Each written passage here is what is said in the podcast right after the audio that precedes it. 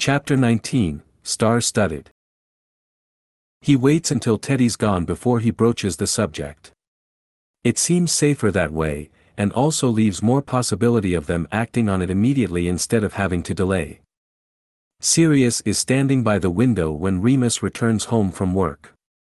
He's not sure how long he's been there. He does feel like he fades away when the other man isn't near, something he'd not noticed in the beginning but is becoming more apparent with every passing day. Sirius grits his teeth against it, grinding them together, the sounds echoing through his skull. He's been drifting, his thoughts scattering far and wide, not even leaving pathways for him to follow back to where he thinks he still partially exists.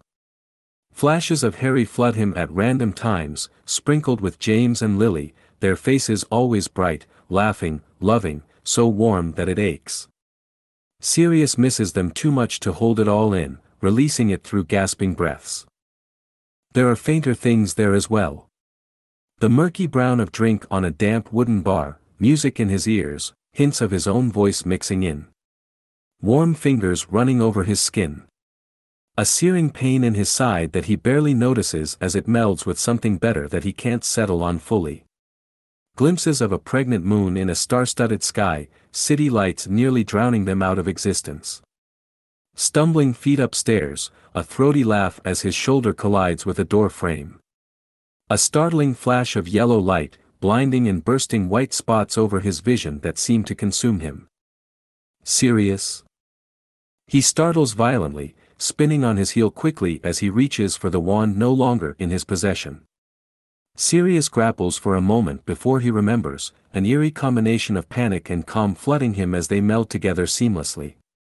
And then his eyes are fixing on Remus's face, back within the flat, the other man gazing at him with a furrowed brow. Remus, he stutters out after a few teetering seconds. All right, questions Remus, taking a step forward. His hand twitches at his side, like it wants to lift, but it never does. Sirius thinks in a distant sort of way that he wishes it would. I said your name a few times, hedges Remus slowly. It took you a while to respond. Sirius stares for a moment, struggling to form more words until he shakes his head clear.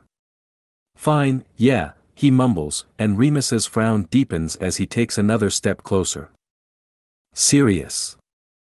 I want to go to St. Mungo's, says Sirius suddenly, cutting across his own name. Remus opens his mouth, but Sirius doesn't give him a chance to speak. I need to see myself. What if there's something they're missing that I can find but they can't? What if just being there is all that it takes? Please, Remus. I don't beg, but I'm begging. I don't think this is going to last forever. I feel. Sirius stops and swallows around the lump forming in his throat. I feel like I'm slowly slipping away when I'm alone. When you're not here. Something flashes across Remus's expression and then he's closing the gap between them in one long stride. His hand raises then, resting over the side of Sirius's face, warm fingers splaying down his neck, and Sirius gasps a little, not realizing how much he'd needed the contact. Remus seems to understand, and he does the same to the other side, cradling Sirius in his hand's embrace. Okay, murmurs Remus quietly. Okay, we can go. We can do whatever you need. Let's go. Sirius slumps forward before he can stop himself as relief floods him.